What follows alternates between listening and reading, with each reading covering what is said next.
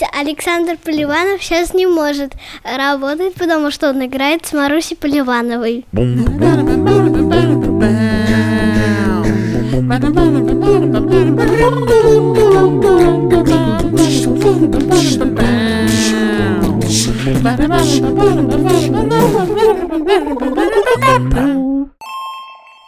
Привет, с вами подкаст «Деньги пришли», который наконец-то приехал В студию! на место В назначения. студию, ребята, мы в первый раз с марта записываемся в студию. Я так рад.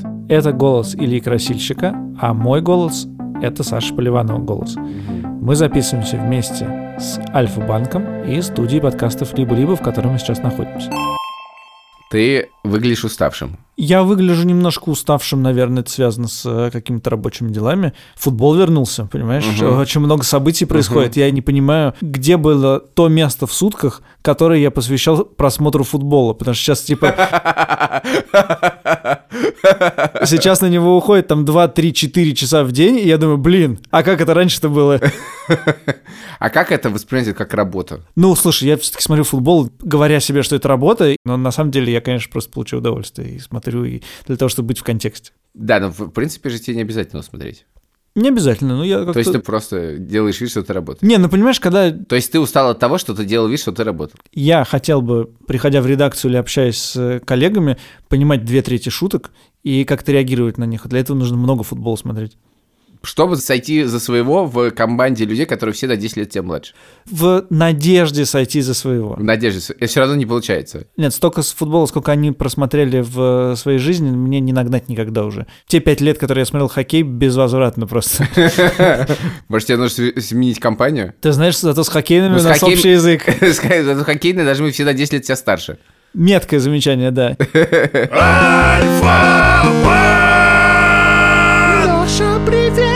Леша, привет. Привет. Скажи, пожалуйста, что происходит с нашими дорогими россиянами? Люди стали потихонечку больше тратить денег.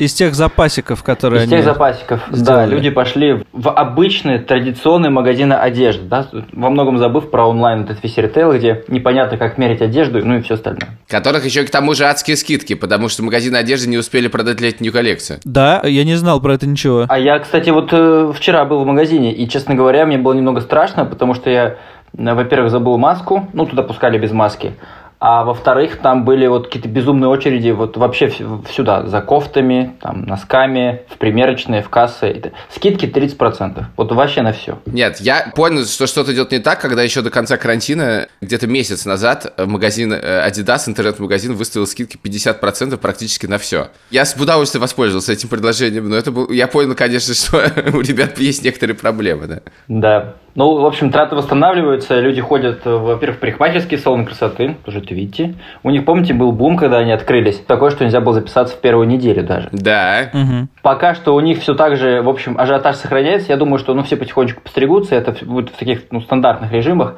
Но пока у них все, как они говорят, фу хорошо, и в кафе все хорошо. Я вчера, на самом деле, первый раз ел внутри ресторана. На веранде, причем все сидели вот прямо друг у друга на головах, а внутри вот мы были одни. И внутри было безопаснее, ну, нам показалось. Слушай, а расскажи, как в банках происходит? Вы постепенно людям говорите, что надо идти в офис или нет? Ну, в банках происходит по-разному. У нас э, в Альфа-банке мы еще заранее приняли решение, что до конца года, как минимум, то есть до 31 декабря, в офис, вот, честно говоря, лучше не Мгм. приходить.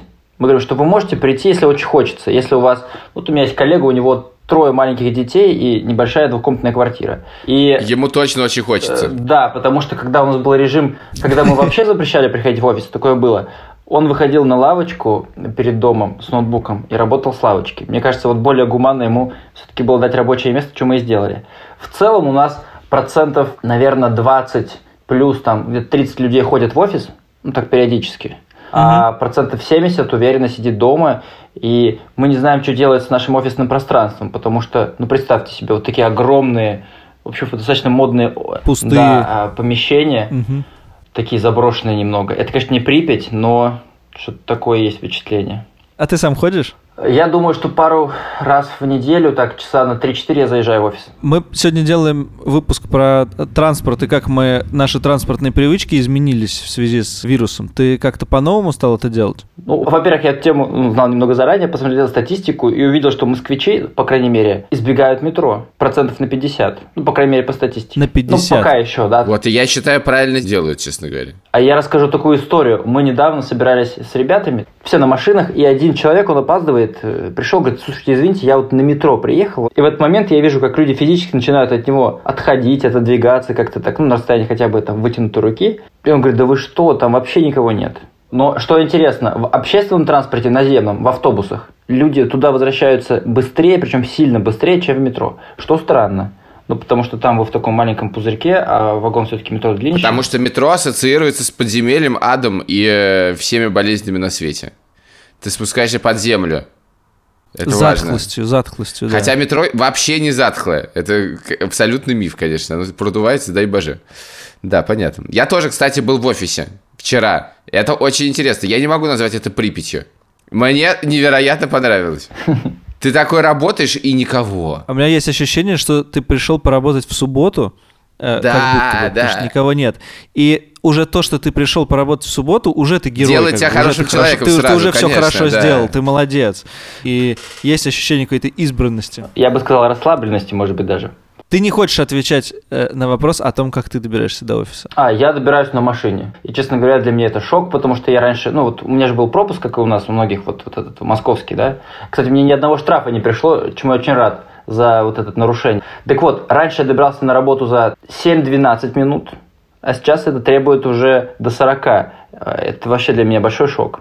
Машин много, а мы уже как-то отвыкли от них, и это расстраивает. Я до карантина понял, что личный транспорт вообще не нужен, потому что все равно невозможно пользоваться. Если иногда вдруг ты можешь поехать на машине, езжай на каршеринге. И тут в карантин я привык, что это так удобно, личный транспорт. И я боюсь, что в сентябре меня ждет шок. Заключающийся в том, что это вообще неудобно. Ты тратишь часы своей жизни на то, чтобы им пользоваться. Может быть, сейчас хорошее время, чтобы купить машину? Ну, во-первых, скидки, конечно, сейчас есть, как и на одежду в Adidas, так и на, на машины. Но это вопрос, а надо ли, потому что мы точно испытаем скоро шок. Я думаю, что даже до сентября, потому что если люди не ездят на метро и не будут набиваться в автобусы, то точно они сядут в машины. И, может быть, их даже будет больше, чем раньше, потому что, ну, раньше как бы все отказывались от машины, а сейчас это как бы безопасное пространство, там, сказать, все вентилируется и так далее. Да, да, а больше этот город не выдержит. да. Я боюсь, что да, абсолютно не выдержит. И поэтому, кстати, я вот недавно пользовался велосипедом городским. Я вообще им не пользовался никогда, мне кажется. А сейчас вот воспользовался. Ну как? Нормально. Не могу сказать, что я в супер восторге.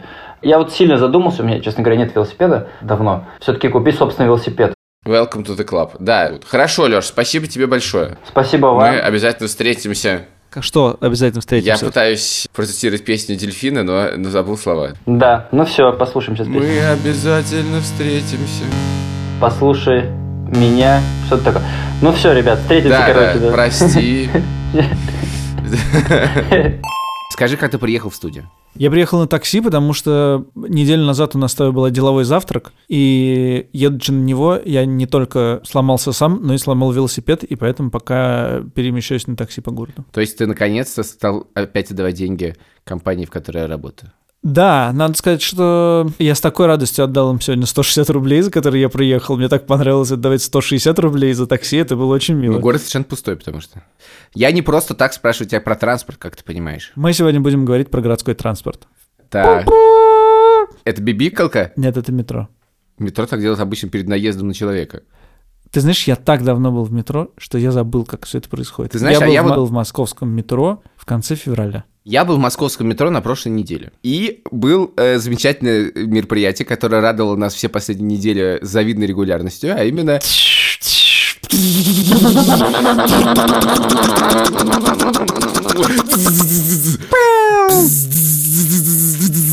Слава России! С репетицией Парада Победы.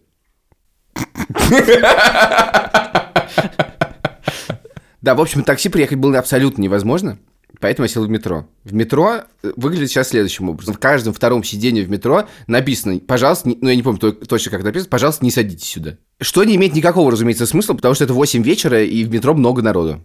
Очень стрёмно.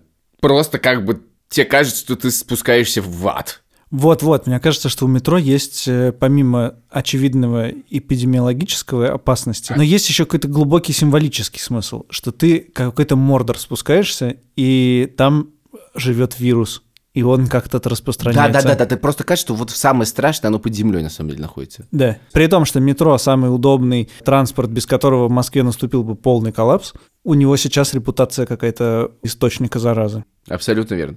На чем ты ездишь? Я много раз за время, что мы с тобой записываемся, говорил, что в принципе я стараюсь селиться так, чтобы можно было добраться на велосипеде до каких-то мест. И в этом смысле в Москве просто не принято думать о том, что вот если ты работаешь на условном цветном бульваре и снимаешь квартиру на условном цветном бульваре, то всем кажется, что ты выпендрежник, что так вообще-то не работает. Хотя на самом Элита. деле, если в городе все работают рядом с местом жительства, то город становится гораздо удобней. Людям легче добираться, в метро меньше народу, на улицах меньше машин. Это, в принципе, хорошая градостроительная штука, если ты можешь разместить людей рядом с теми местами, где они работают.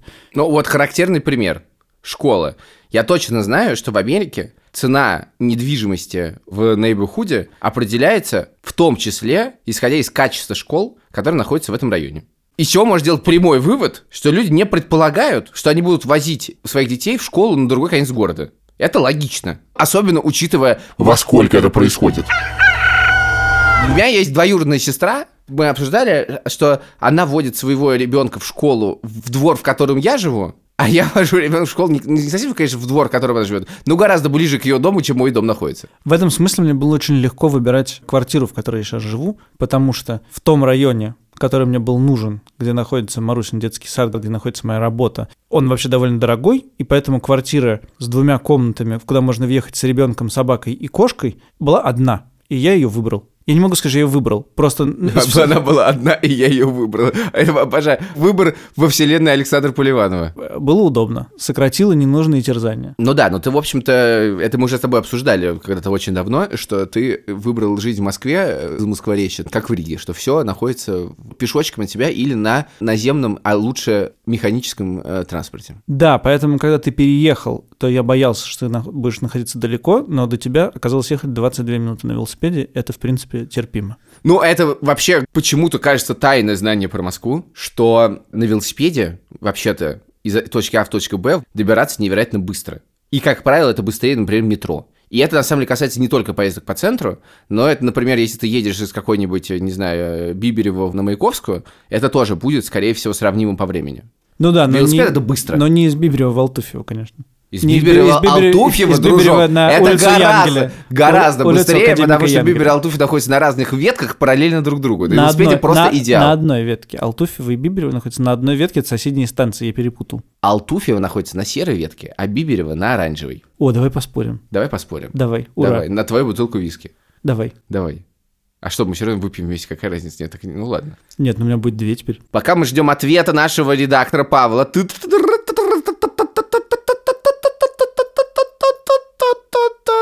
На одной ветке. Они находятся на разных ветках. Нет, нет, нет, как же нет? Они... Класс, у меня теперь есть две бутылки. Так что, они находятся на одной ветке, да? Да. На оранжевой. Нет, на серой. Автобуса Мы с тобой люди, хотя нет, не мы с тобой, тут я один сам по себе. Человек велосипедной культуры. Но меня поражает, что в городе появилось за последнее время столько Какого возможностей. хера? В смысле? Дай мне досказать. Нет, в смысле? Дай мне досказать. Знаешь, сколько я ездил на велосипеде? В 19-20 лет работал в афише на Пушкинской, а также работал в Яндексе, который находился, не знаю, на какой станции метро, на, на улице Самокатной, на Яузе. И я ездил между этими местами на велосипеде в течение всего дня, причем иногда по несколько раз. Плюс я ездил на велосипеде зимой. Я всю зиму проездил на велосипеде. Я очень много ездил на велосипеде в своей жизни. Так что не надо гнать. Теперь задавай свой вопрос. Я имел в виду, что ты велосипеды часто изменяешь другими видами транспорта. Это И, верно. В частности, у тебя точно был электросамокат, у тебя есть, кажется, моноколесо до сих пор. Есть. Ты, в принципе, иногда на них ездишь. И для меня эти виды транспорта полный темный лес. Скажи, велосипед или моноколесо? Не, не, я не могу так сравнить, в зависимости для, для чего ты его используешь. А вот для чего ты используешь то и другое? Вот сейчас ты приехал сюда не на моноколесе, на велосипеде. Мгм. Почему? Вот ты утром стоял и думал, моноколесо или велосипед? Сейчас я не пользуюсь моноколесом, потому что я веду спортивный образ жизни из-за дефицита, так сказать, подвижности в теле. Я не пользуюсь электрическими видами транспорта, потому что это кажется, что ты быстро едешь или что-то, но они совершенно не спортивные. Я не делаю э, вида, что велосипед делает меня здоровее. Да, наверное, если крутить педали... Спортивнее. Ну хорошо, спортивнее, неважно. Ну, У меня нет этого ощущения. Скажи, насколько хватает моноколеса? но это главная проблема с моноколесом. Ну, ладно, с моноколесом есть много проблем и есть несколько плюсов. Давай. Начнем с проблем. Надолго ли хватает батареи? Очень на мало. Это главная проблема моноколеса. Но это не единственная проблема моноколеса. Потому что сначала ты несколько дней пытаешься на него встать, а потом ты думаешь, что ты встал на моноколесо и можешь ехать. И это чертовски, чертовски глупая ошибка. Так. Потому что после этого где-то, я не знаю, сколько шрамов на мне, благодаря моноколесу. Я ездил в рижский травмпункт зашивать себя. Я раз 10 пробивал его, это, собственно, колесо, оно одно. И я его пробивал постоянно. Найти камеры для этого моноколеса, это отдельная история. Короче говоря, это специфический вид транспорта. Но когда ты на нем едешь, ты думаешь, что ты король. Особенно, когда ты едешь на нем в Риге, потому что в Риге на момент моего покидания я бы насчитал трех моноколесистов. И на тебя просто все смотрят. Это абсолютно замечательно. В Москве, я тебе хочу сказать, что когда ты едешь на моноколесе, и на тебя едет моноколесист, он обязательно тебе улыбнется и помашет рукой. Да. Так А- вот, хватает его? Ну, я думаю, что примерно можно доехать от Кутузовской до Маяковской.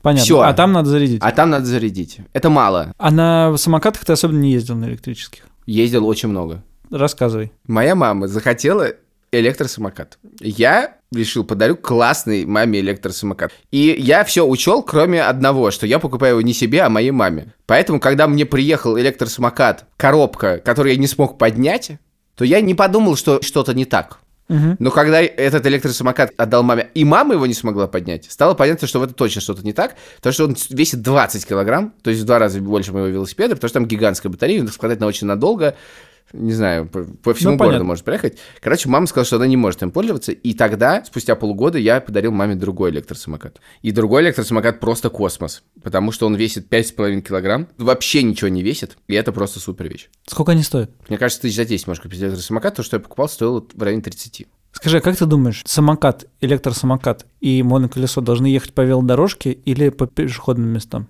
Ты сейчас на больную тему наступаешь. Дело в том, что, ну, я же работаю в Яндекс.Лавке, и там очень много велосипедов.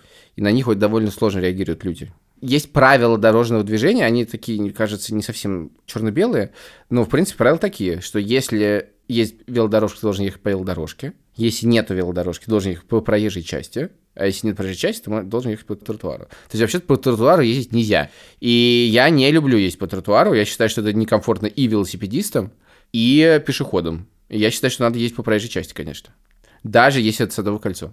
Значит, и наоборот тоже бывает, что тебя бесят люди, которые идут по велодорожке и вообще не смотрят, что это велодорожка. Это меня бесит чудовищно. Меня не бесит, когда я иду по пешком, мимо меня проезжает велосипедист никогда. Хотя я знаю, что таких людей очень много. Но меня чудовищно бесит, когда люди выходят на велодорожку, хотя сам тоже часто это делаю. А что бы ты сказал, Москва это велосипедный город? Я бы сказал точно, совершенно Москва это не велосипедный город. Почему? Во-первых, потому что велосипедов по-прежнему мало. Велосипедами пользуются курьеры, студенты и дворники. Больше никого на велосипедах не вижу. Я вижу в Москве сейчас очень много велосипедов. Прямо их столько не было никогда. Невероятное количество. Я согласен, при этом их по-прежнему мало настолько, что они не могут изменить движение по тому же Садовому кольцу, и ты все равно, когда едешь по Садовому кольцу и знаешь, что есть поворот направо, каждый раз думаешь, что, в принципе, можно вспомнить всех родственников, потому что чувак может с третьего ряда перестроиться и повернуть направо. Слушай, ну, мне кажется, есть простой ответ, почему Москва не велосипедный город. И это определяется не тем, какие дорожки в Москве, велодорожки. Я, кстати, считаю, что история про то, что надо везде провести велодорожки, это полный булшит, потому что ими не будут так сильно пользоваться. У меня нет такого запроса. И это самая главная причина, почему Москва не велосипедный город.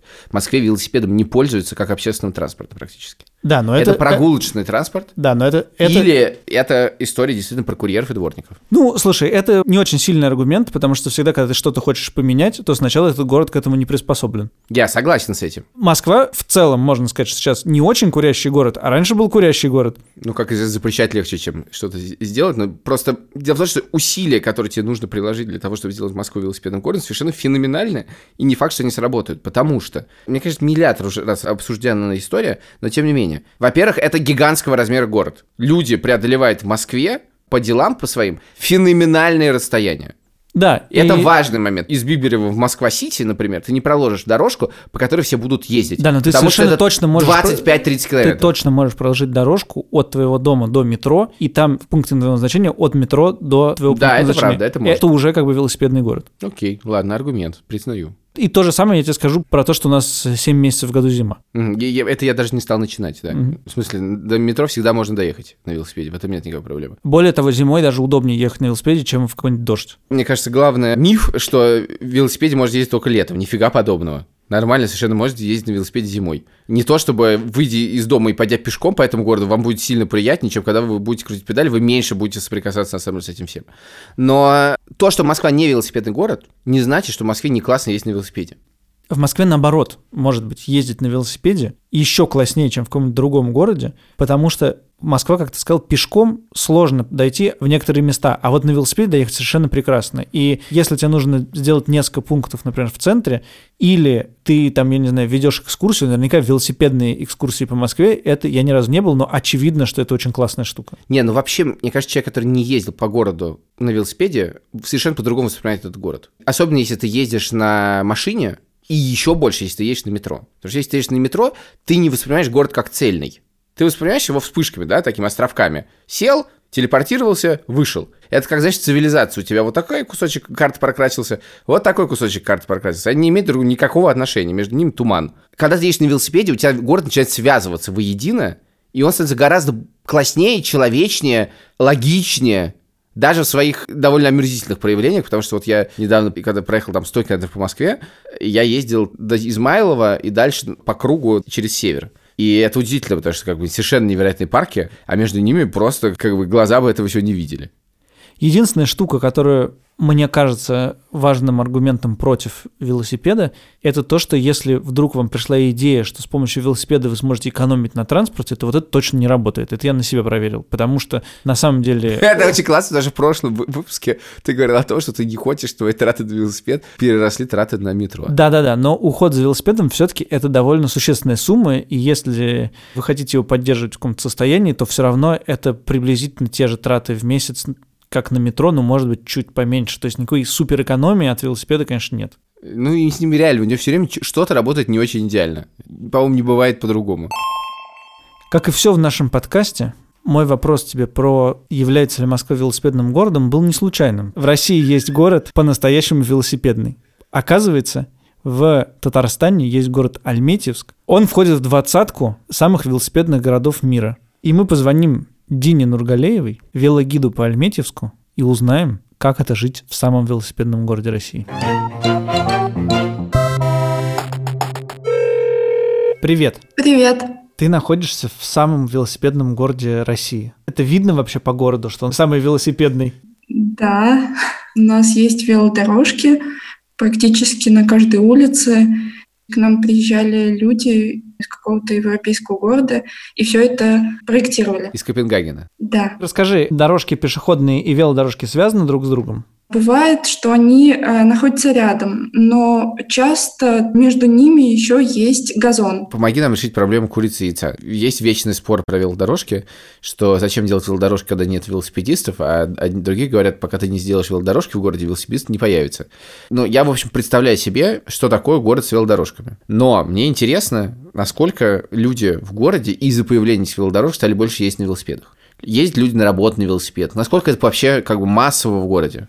Как мне кажется, количество велосипедистов увеличивается в городе. Особенно приятно смотреть, как пожилые все-таки решаются сесть на велосипед и Мгм.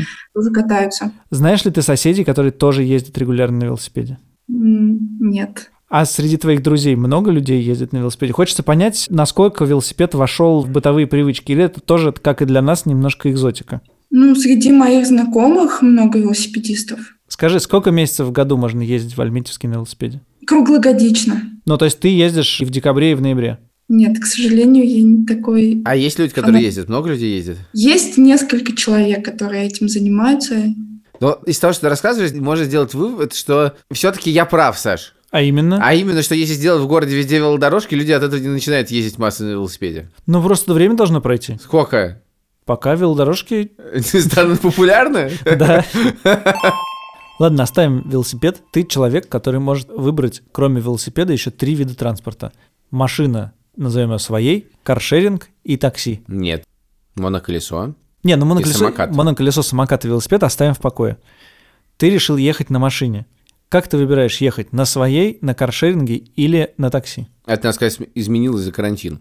Раньше в любой ситуации, если я трезв, если был рядом, я выбирал каршеринг. Потому что, во-первых, я люблю водить машину. Во-вторых, потому что там нет людей. В-третьих, потому что там можно поставить свою музыку в Яндекс.Драйве, очень удобно, всякая, всё- всякая шняга для этого всего. Ну, это по сравнению с такси говоришь, а по сравнению со своей машиной? Я не ездил на своей машине вообще. Это очень неудобно, на самом деле, в обычное время, потому что ты должен приехать, ты должен где-то припарковать, потом ты должен на ней уехать. Каршеринг удобно то, что можешь приехать на каршеринге и уехать так, как тебе удобно. Или не уезжать. Сейчас у меня совсем по-другому. Во-первых, у меня не всегда есть машина, сейчас мне одолжили машину на некоторое время. И я ей очень активно пользовался в карантин, и сейчас тоже активно пользуюсь, получаю это огромное удовольствие. Во-первых, сейчас лето, дача, во-вторых, просто на самом деле в городе меньше машин, чем обычно, по-прежнему. И это просто очень приятное занятие. Раньше было, говорилось, что машина не роскошь, а средство передвижения. Я считаю, что теперь машина это роскошь. И ты покупаешь машину, потому что ты этого хочешь. Она тебе не нужна. В Москве можно обойтись без своей машины. А скажи, Поэтому, если ты покупаешь, потому что ты ее хочешь, так покупаешь ту, которую ты хочешь. Это, это дорого. Это, безусловно, экономически абсолютно нецелесообразно. скажи-ка, какой тариф в такси ты сейчас выбираешь? У тебя э, выяснилось, что благосостояние подросло. Да, и поэтому я перешел с эконома на комфорт. Моя гипотеза в том, что когда ты перестал считать такого рода деньги, то ты выбираешь дорогую машину в каршеринге просто потому, что, типа, можешь. Я помню, как мы с тобой шли осенью куда-то, и ты сказал, мне открылась в каршеринге новая какая-то машина, поэтому мы пойдем, найдем не ту, которая стоит за 2 минуты ходьбы, а через 7 минут ходьбы, но она будет классная. Да, мы а- пришли, Оказывается, она в 15 минутах. она, оказывается, в 15 минутах такая же машина, как и все остальные. Ну, Ты в смысле, я ты- не ты- очень... Ты, вообще не петришь. Рядом с нами стоял Шкода Рапид, а мы дошли до BMW 5. Моя логика следующая. В каршеринге я беру, как правило, самую дорогую машину, которую вижу рядом. Потому что я на ней еду, и это фактически тест-драйв. И это самый дешевый способ прокатиться на этих машинах в принципе. И это классно, это удовольствие. В такси я считаю, что мой уровень сейчас соответствует уровню комфорт. Я считаю, что комфорт плюс это выпендрешь. Тем более, что я и так его бесплатно получаю, как правило. А ультима это не мой уровень. Я себя не считаю представительским классом. Я не могу заказать машину, когда к тебе приезжает Мерседес черный, и человек в пиджаке открывает тебе дверь и садится. Короче говоря, я просто себя не чувствую этим человеком, но, безусловно, когда выясняется, что вдруг ультима стоит дешевле, чем комфорт, я, конечно, закажу. И тогда мне приедет человек в пиджаке и откроет мне дверь. Но я, как правило, делаю так. Он дергает, чтобы открыть мне дверь, говорю, я сам! И залезаю. Я даже про это думал. Вот я вдруг я буду зарабатывать еще больше денег. Я думаю, я буду в этот момент ездить на моноколесе и падать повсюду на нем. Я, честно говоря, думаю, что да. Потом еще я думаю, а в каком возрасте ездить на моноколесе становится неприличным? Мне кажется, гораздо ближе пример – это когда будет стыдно ходить в Макдональдс. Когда будет стыдно приходить в H&M куда-нибудь. И вот у меня это еще максимально далеко. Я вообще не чувствую проблемы ни в Макдональдс ходить, ни на экономе проехать в такси. Хотя в экономе в такси ездить, вот право слово, неудобно. Последнее время думаю, что как-то неудобно. Но ты смешал все в кучу. Давай разбираться. В Макдональдсе никогда не стыдно.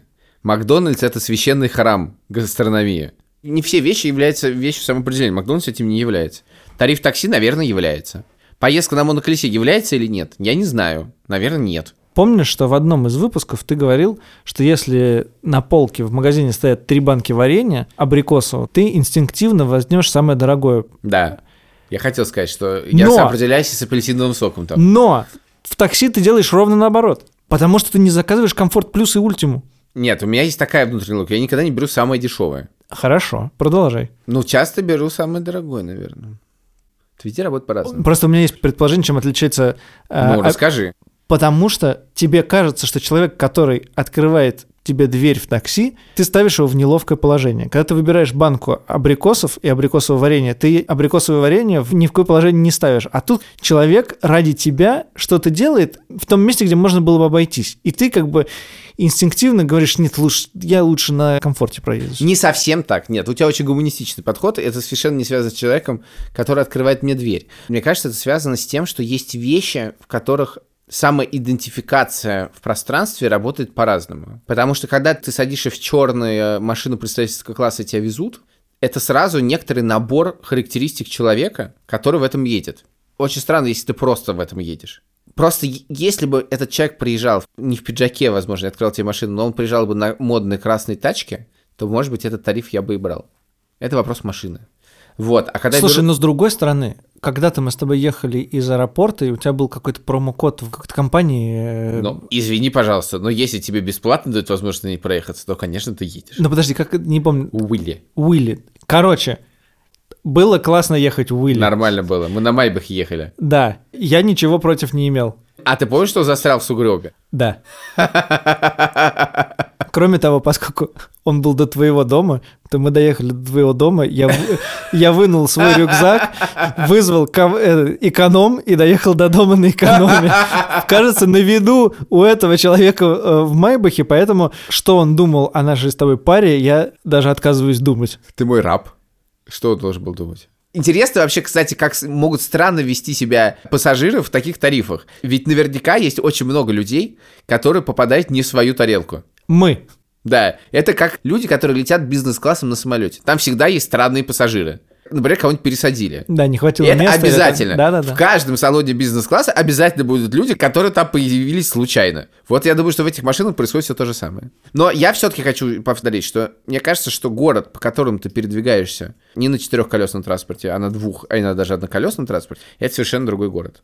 Это прекрасно. Я считаю, например, самокаты, конечно, дошли уже до такого состояния, когда в Москве можно всегда передвигаться на самокате. Это невероятно удобно. Все прошлое лет передвигаться на самокате замечательно. Вот, тут мы подошли к еще одному вопросу. Система городского транспорта, электросамокаты и простые велосипеды для тебя не входят в категорию того, что типа вот тебя на этом уже никогда нельзя увидеть, потому что ты перерос эту категорию, или совершенно нет?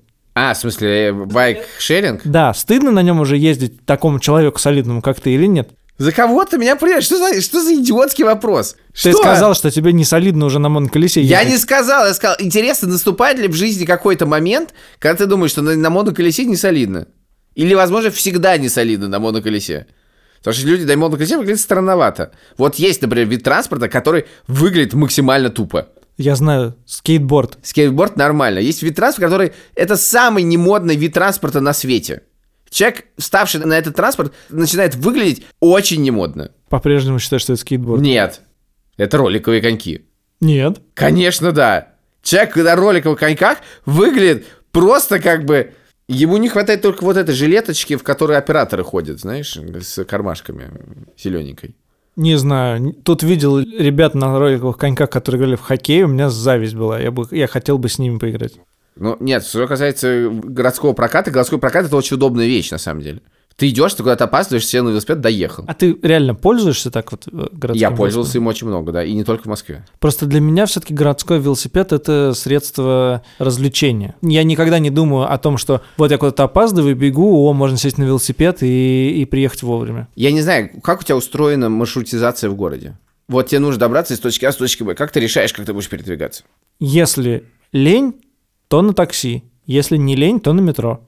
Но у меня все время идет подсознательный выбор самого быстрого маршрута. Что такое самый быстрый способ добраться? И скорость всегда, в данном случае, наверное, превалирует над комфортом. Да? Ну, то есть, лучше час на машине или полчаса на, на метро? Конечно, лучше полчаса на метро. А если ты вышел из метро, дальше как? А ты можешь проехать лишние 800 метров на городском велике? Езжай, конечно. А у тебя А нет, можешь а тебя нет совместить метро с каршерингом. А я могу доехать, если каршеринг 2 часа, то могу я вот доехать до этого метро, а там пересесть и так далее. Я всегда комбинирую это все. Мне кажется, Москва супер город для комбинирования таких. А у тебя нет такого, что этот велосипед ты не знаешь, где поставить рядом с тем точкой, на которую ты едешь, и что это может быть сложно, Ну, что всё равно крюк. там больше подстав бывает, потому что ты знаешь, где его подставить, там есть карта, чтобы посмотреть, где его поставить. Проблема заключается в том, что ты приезжаешь, ставишь, а он не ставится.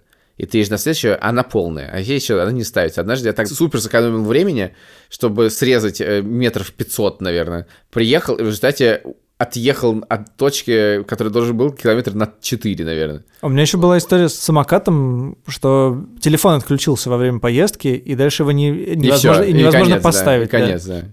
Вот эта, кстати, система электросамокатов тоже очень удобная. Я только что сказал, что у нее есть главный минус. Ты сказал, да, это очень удобно. Ну, не надо, чтобы у тебя телефон садился, конечно. Это все... Я тут вспомнил, что у нас вообще-то вирус, и поэтому надо задать такой вопрос.